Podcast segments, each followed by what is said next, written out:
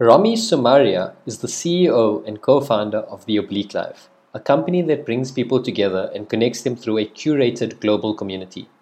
Before founding The Oblique Life, Romy worked as an associate in the Debt and Capital Markets Division at HSBC. Romy has a Bachelor's of Science in Economics and Geography from the University College of London. Hi, guys. Welcome to another episode of Young Professional African Edition with your host, Jonathan Rwanika, and Chanel Mudley, equipping you with all the right tools to jumpstart your career in an African context by sharing experiences and spreading the gospel of information. With original music brought to you by Africa's own Unil Badiachi.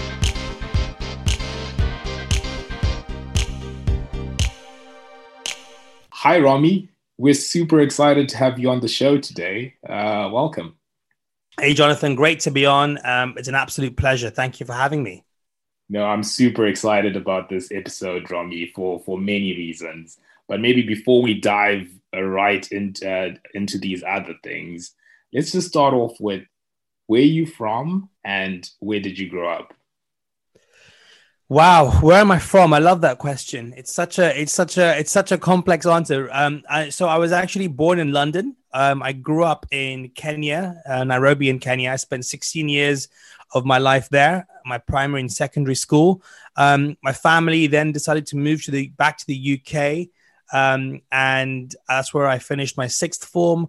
After which I went to university in London, and that's when I made London my home. I haven't left London since it's it's one of the most amazing cities in the world and I find myself now running my own company based in London.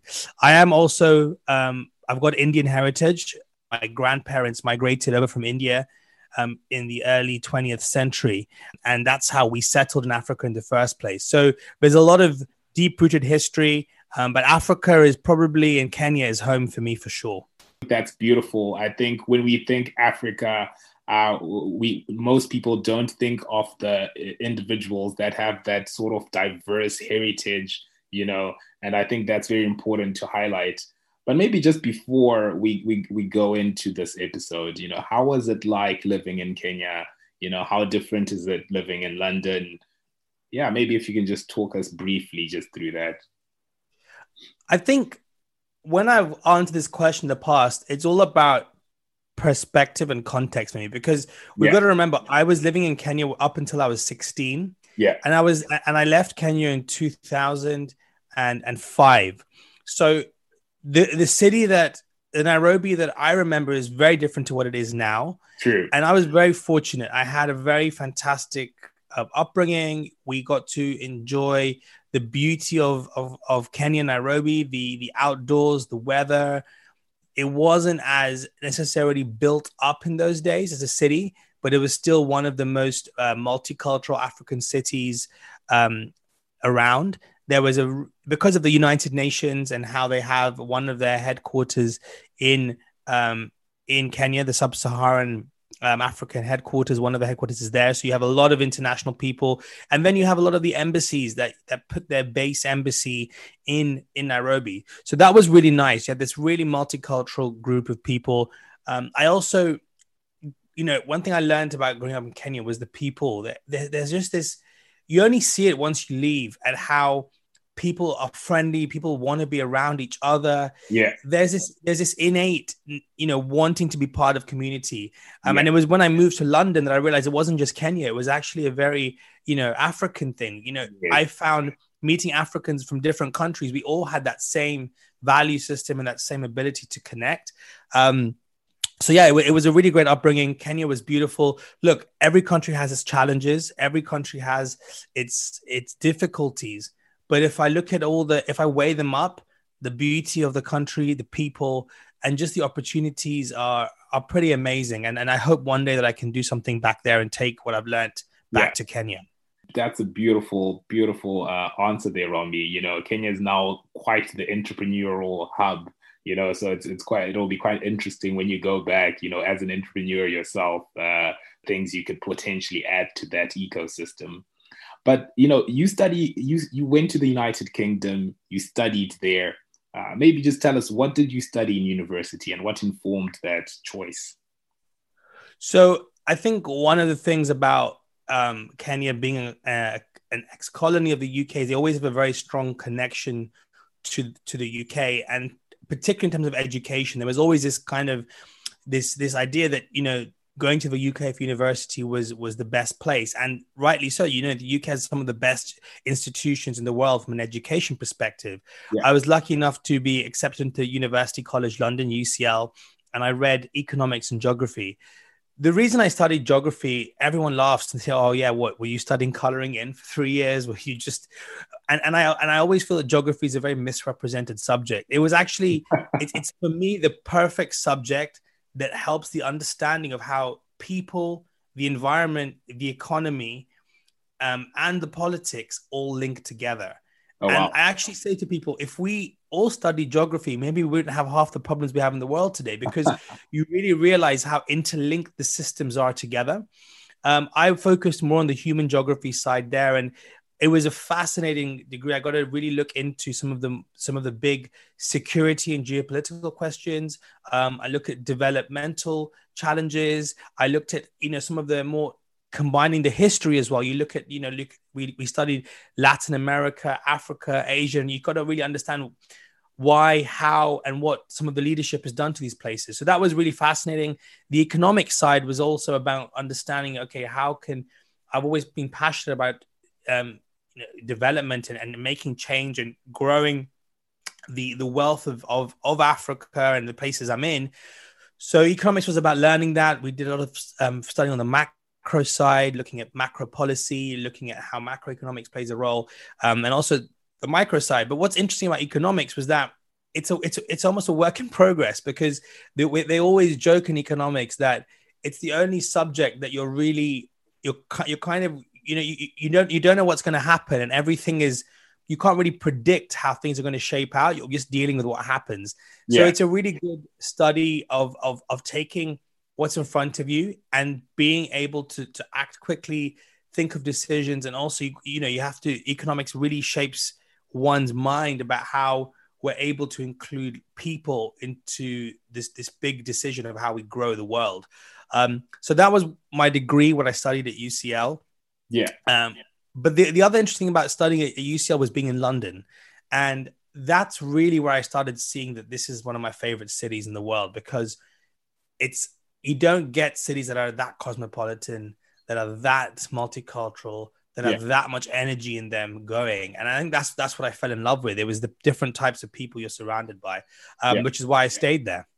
Oh wow, wow! No, that's that's that's beautiful. You know, I hear uh, I haven't been to London myself, but everyone who goes there talks about like the diversity and your ability to always find your group of people in London wherever you're from, which I think is fascinating. It's fascinating, but, but but it's also it's also sorry, but it's just it's also one of the toughest things as well because it can be very isolating. So mm. there is an element of you know th- what you do miss is when you're back in Nairobi and you have your group and you and you and you go to a restaurant and you don't even need to go with all your group of friends, but you're going to see people you you recognize and you're going to have that feeling. Sometimes you don't get that in London, so that can be the tough side of it, um, yeah. which is why it's nice to have those African roots. So you're always ready to meet and mingle with people. Yeah.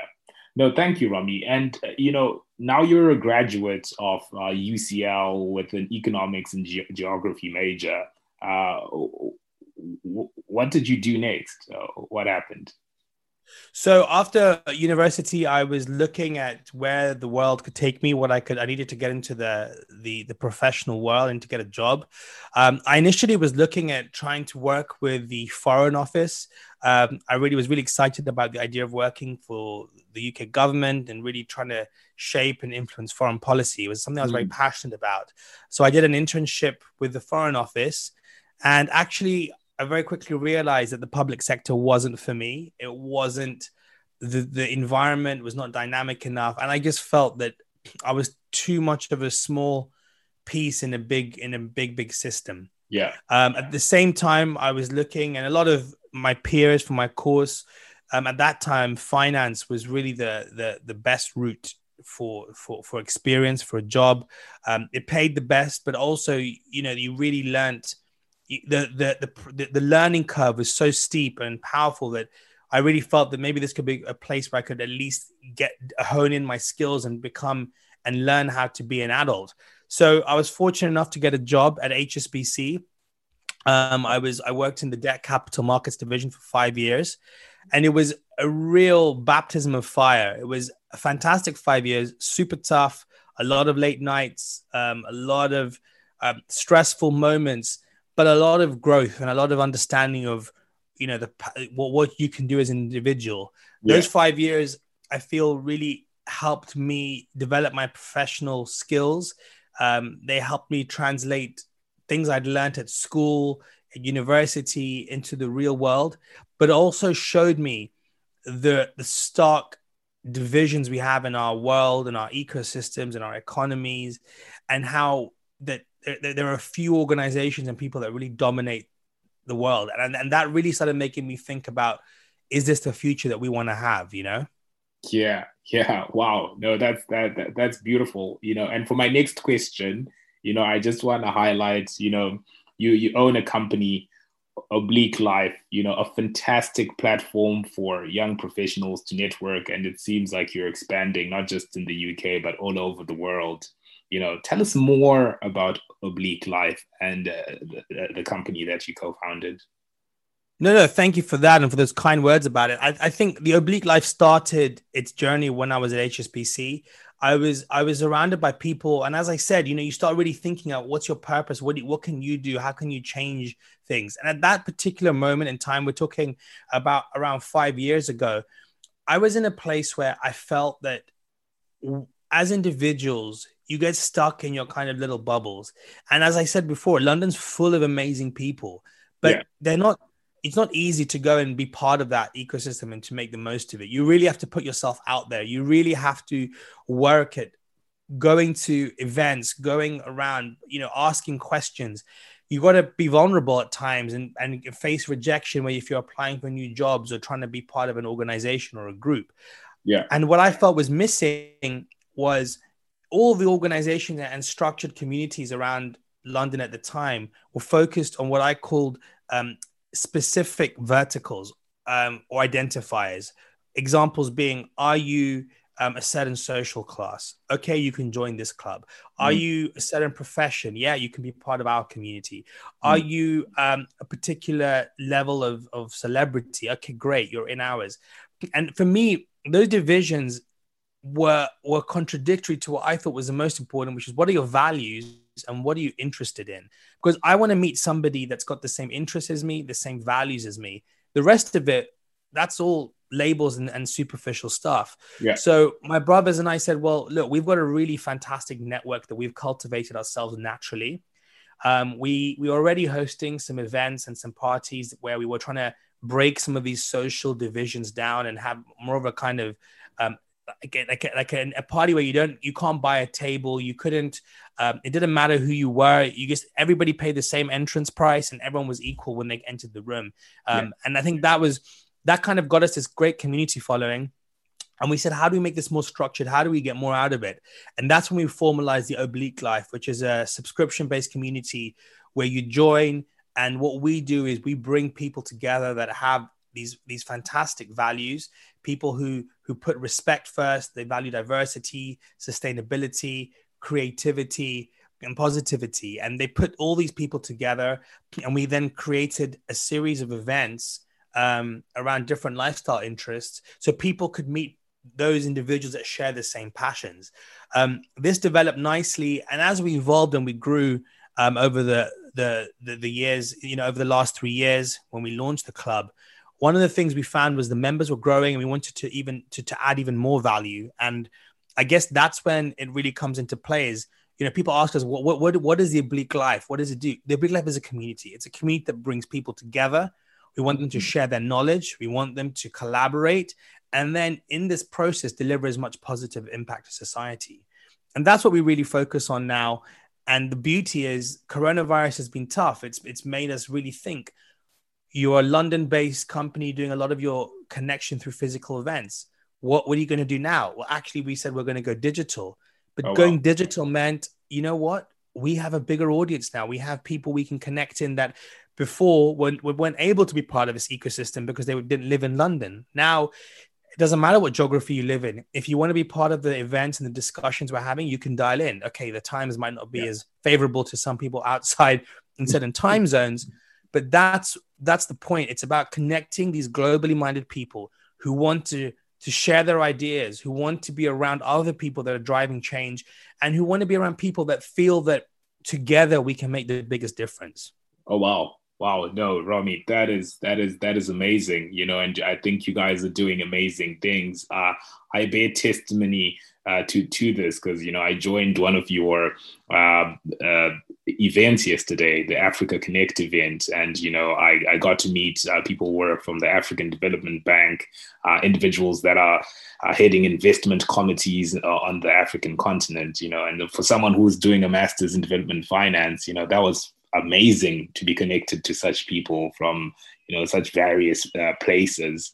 Um, so like it's a beautiful thing. And i i, I just think maybe i i just want to know more about you know that's that switch from investment banking to fully running your startup 100% like how was that like you know uh, if you could maybe just describe, because I, I think there are a lot of dreamers out there that have great ideas, you know, but are just not brave enough to make that switch to leaving that, you know, great job, great organization, you know, com- comfortable uh, sort of way of life uh, into the world of startups and building something.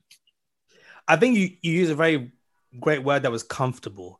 I think the moment you feel comfortable in anything you're doing, you have to ask yourself, why do I feel so comfortable? And I guess that's where I'd got to. I worked super hard in the investment bank, and I was, and I was, you know, I'm proud to say that I'm, I'm I was one of the the top, um, the the top associates in my in my on my peer group. I'd really developed a strong reputation for myself, but I'd got to a point where I was no longer doing the late nights. My hours had improved I knew the product I was selling, I was working with, I developed my client relationships. And I was at that moment where I had to make a decision. If I wanted to be better in my own field, I would have had to go and say, okay, you know what? You need to maybe change your your your desk, or at least ch- or change the you know the sector I'm focused on, or even move to another bank to really push myself to the next level. The flip side was I had this idea. I believed in this vision. I had this idea of building this amazing international, global, diverse community that brought together these incredible minds. And I really believed I could build one of the future networks and communities that, that our generation needed. Do I take the risk or do I go and try and continue to develop myself in the banking world? Or do I just stay where I am and be comfortable? And I said, no, I'm going to go and do my vision because that's what I'm most passionate about. That's what I believe in most. I never really was necessarily in love with the idea of banking. I did love my job. I loved my team, but I wasn't, that wasn't my dream from, from, from when I could remember. And that was what really pushed me to start my own business. I was yeah. also very fortunate. I had my two brothers with me, and that makes a big difference when you have when you have a co-founder or, or a partner that can drive the, the vision with you that makes a big difference. If I was alone, I might not have done it. The other thing I just wanted to bring up here was I think there's this romanticization of doing your own business. Yeah. I think it's not about doing the own business, it's about doing what you're most passionate about. Yeah. In this case, it was my business. But I think a lot of people are in that position where they're like, okay, I've, I've worked five, 10, 10 years. What do I do now? And that's when you got to do that work to ask yourself, what are you most passionate about? What's your purpose? Where do you want to drive the most impact? And maybe it's staying in the company, but being brave to say, I want to change the role. Maybe it's sometimes saying, like, I need to take a pay cut to move upwards. Maybe it's sometimes saying that, you know what, my opportunity cost, you know, I'm have to change industry from this big company. I'm going to be paid X amount and I'm going to drop the salary to work for a smaller group and have more influence you have to just take a brave decision, something you're passionate about, and make sure that your purpose is fully intact. Yeah. No, no, that's that's brilliant, Rami. That is that is amazing. And you know, in Africa, I I actually think we have a gap uh, in terms of like networking. You know, I've lived in Cape Town. I'm about to move to Johannesburg, which are big uh, African uh, cities. You know, but like there are no platforms for networking. Um, so, do you see Oblique Life potentially expanding in Africa, and what could that potentially look like? I, I think to, to, to, to put the quick answer first 100% I, I see africa as, as the future of this planet in many ways. Um, and but if, if i give you some more insight into to why the when oblique life started it started in london. And as i said it was a lot about you know we instead of having deciding to have a physical venue for our community which a lot of members clubs had we were more focused on building a community and doing events in different places but focusing on what the interest was. When when when you when you look at that what was interesting was you're bringing these minds together and people felt they were they were building really powerful relationships engaged ones. Now if i think of africa what does africa have that i that i see that's that that that's really powerful it's the people. The people in africa are are amazing. They are driven they want to make a change but also they they they, they know that they need to work together. And i think when we look at one of the, some of the challenges you see in africa it's because there's not enough forums networks institutions that have a pan-african focus and also i don't think africa gets brought into the conversation in the globe. A lot of the conversations are oh we need to go help africa. Africa needs this. Africa needs that. Africa needs this. Africa needs no africa doesn't need. Africa can also share. Africa can also support, Africa can also give to the world. Yeah. So I want to really bring Oblique into Africa. I want to build communities around the continent in different cities in different countries. And I want to integrate them and connect them back to Europe, the UK, and the rest of our global membership because I really feel that we, we can learn so much from each other. But I feel that the people in Africa are willing to give and share. And I think that's really important because a lot of people around the world and a lot of the networks you see, especially in UK, the US, are very extractionary and yeah. people just join to, to receive something from it. Whereas people from Africa, they they're ready to learn, they're ready to share, they're ready to give their experience and time. So I'm I'm super excited about bringing Oblique to Africa. I think there's so much potential, and I would love to start people from the because we're digital now, because our events are running um, on on on virtual forums, and we have a digital platform so people can, can connect through.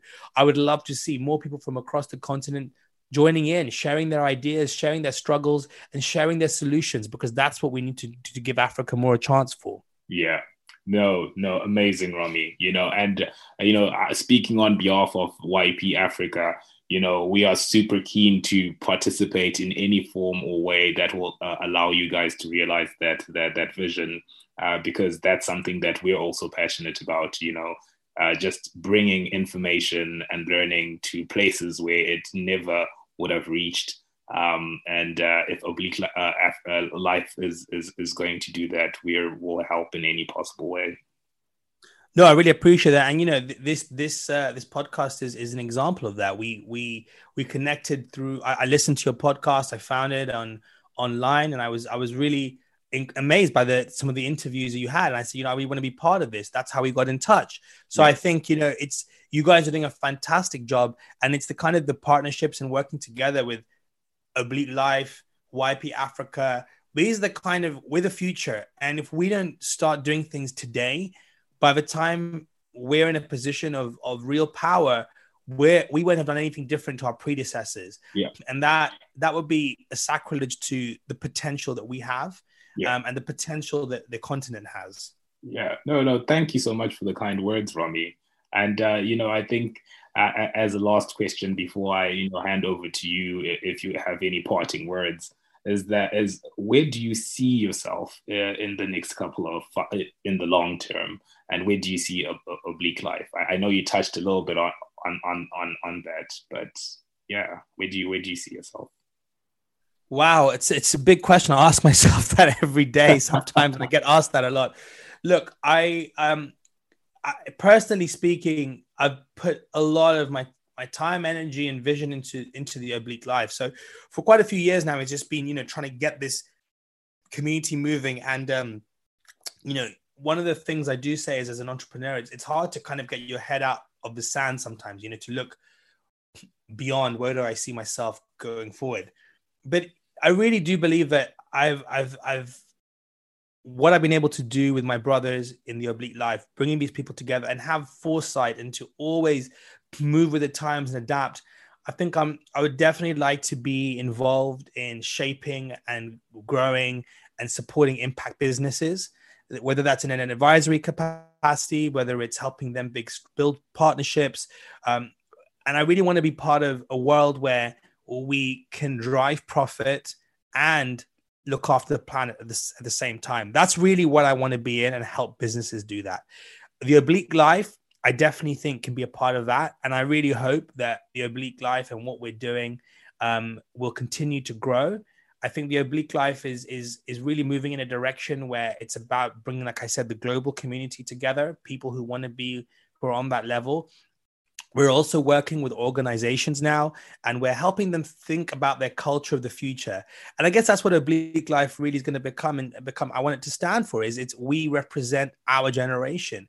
We want to be the voice of change. We want to be the voice of empowerment. We want to be the voice of this is what the future likes. We want to be about equality, inclusion, sustainability, access, but also success and growth. And if Oblique Life continues to grow and we continue to involve people like yourselves, people like the YP, Africa community, other parts of Europe, UK. I don't see why it can't. And I don't see, um, you know, and I only see that we can do great things together.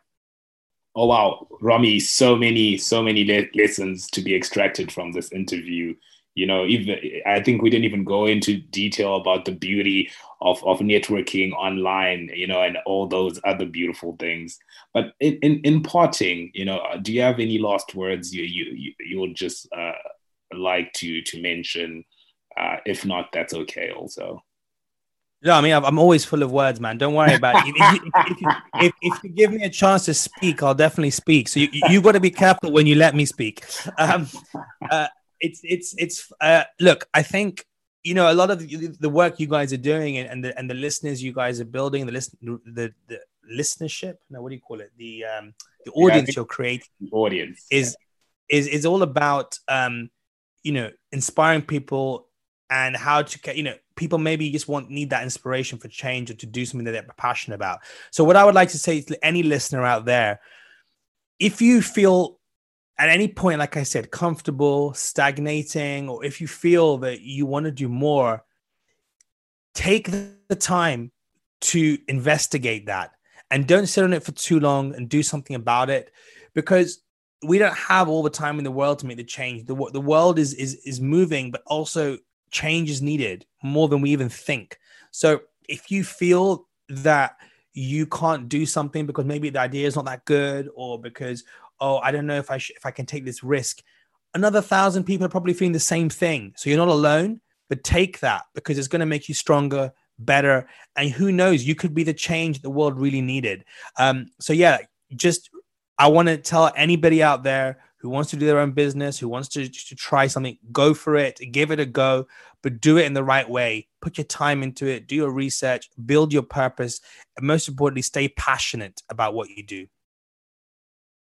Wow, Jonathan, I really enjoyed that interview. And um, I think, you know, I, I also attended um, one of the sessions. I think you, you sent me the invite and these guys are really doing some awesome things. And when I, when I initially met Rami, you know, in my head, I was just thinking, this is a hustler, you know, this is the kind of guy uh, that, that you want around, that you want running your business because, you know, he's here, he's there, he's doing it all. He knows the right people. So, so really, really awesome interview. Yeah. Um, yeah, yeah. So, so I think maybe I'll kick us off with my my first point, and uh, you can let me know your thoughts on that. But geography, geography as a major. Yeah. When when he when he first said that, I was thinking exactly as he said before. You know, like when people question him, and then he started to explain. You know, the looking at the geopolitical landscape and all of this, and then I started to think about you know analyzing Africa from a geographic lens yeah. understanding the way that they divided our, our nation or, or the continent up and all of these things. And I said, wow, you know, that, that is actually quite valuable. What, what are your thoughts on that? Do you, do you know anyone who ended up at like, you know, a big bank in finance who had a geography background? Yeah, that was, that, that's very interesting. Eh? So he did a geography and an economics sort of like double major. Uh, but what's very interesting, Shanil, maybe just to try answer that question is I think the United Kingdom uh, sort of has a very uh, flexible uh, sort of situation. And the reason why I say that is uh, to qualify as a chartered accountant, you know, I'll speak to the fields that I understand. You know, in South Africa, you need to do accounting and finance and do three years of articles.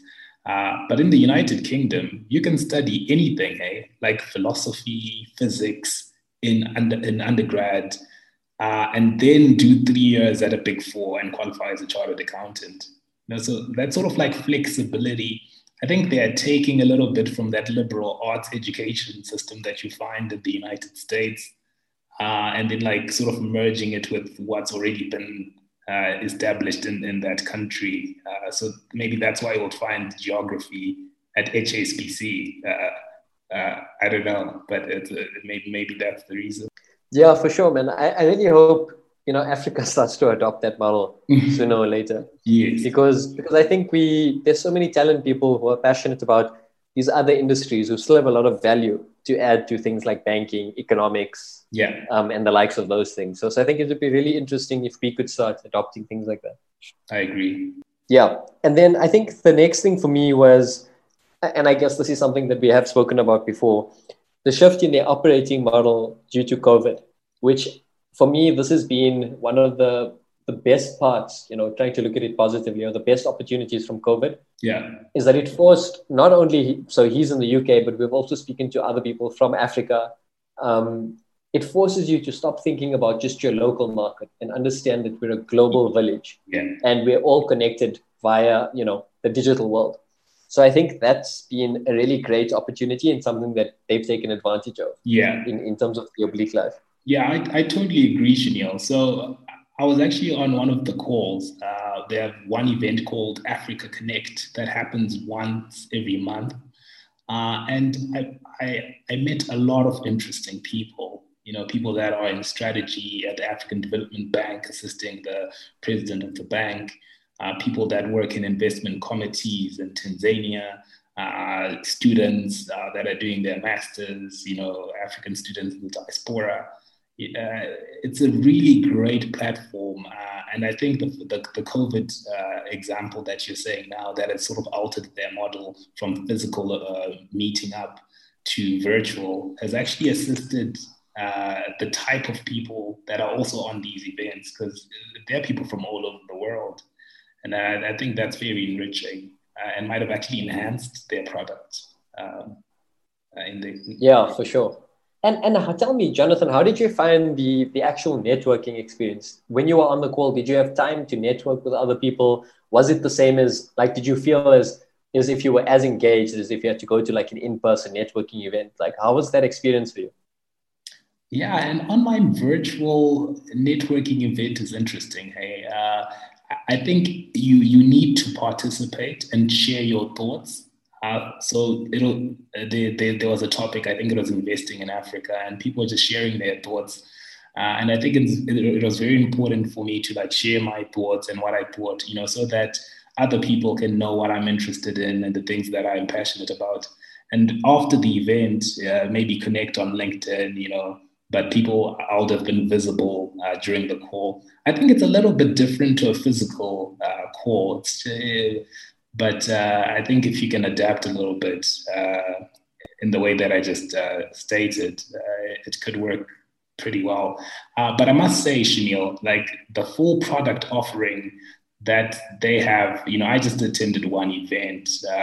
Uh, to, if I was an actual member, you know, I think there'll be a lot more platforms, networking, introductions that just comes from being a member of, of that organization. Wow, that's that's really awesome. So so I think you know that's something I could also probably do better, given that I, I don't know if you saw recently, but the the Economist showed like, you know, when we when we'd be getting as Africa the uh, vaccine for COVID nineteen. So at least next year, I think we we said I was somewhere in twenty twenty two. So we'll still need to be adapting to these sort of virtual conferences and things like that. So that's definitely something I think is a goal for me for for 2021 to to sort of figure out that landscape a bit better. Yeah. That's that's really good insights that you gave there. Yeah. Cool. Um, and then and then i think for me the the one of the other biggest points is that you know when i think about entrepreneurship or going into my own journey i always think like okay this is my main passion. This is where I'm going to develop. This is going to be great. And when I decide that I'm going to go into a business wholeheartedly, that's going to be my everything. And I think that when you hear Rami's decision making process, it was quite interesting to hear that he was doing, you know, he, he understood that I can stay in banking, I can move to another company, and I can still develop. So he understood that I will develop in this role, or I could go into entrepreneurship and develop as well. So there was growth and development on both sides, as well as a, a salary, etc., etc. But what the determinant was for him is straight out passion, which I thought was was absolutely awesome because you know a lot of other entrepreneurs that I've come across, you know, it, it's often either somebody got retrenched or they, they didn't feel that they were growing enough in their current role and this and this, and then you know they jumped into entrepreneurship and it's been awesome. But I think that decision, um, you know, I, I, often don't think about that enough. That you can grow in this current role, or you can grow into this. But what are you more passionate about? What did you think about that sort of decision making process?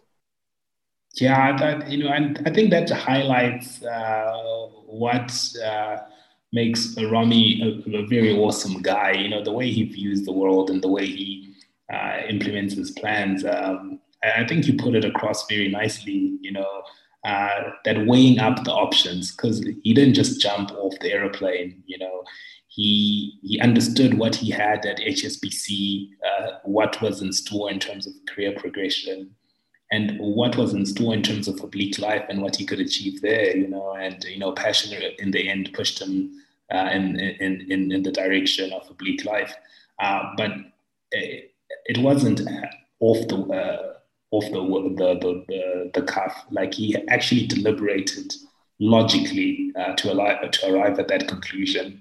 Uh, uh, I think that's what makes it amazing.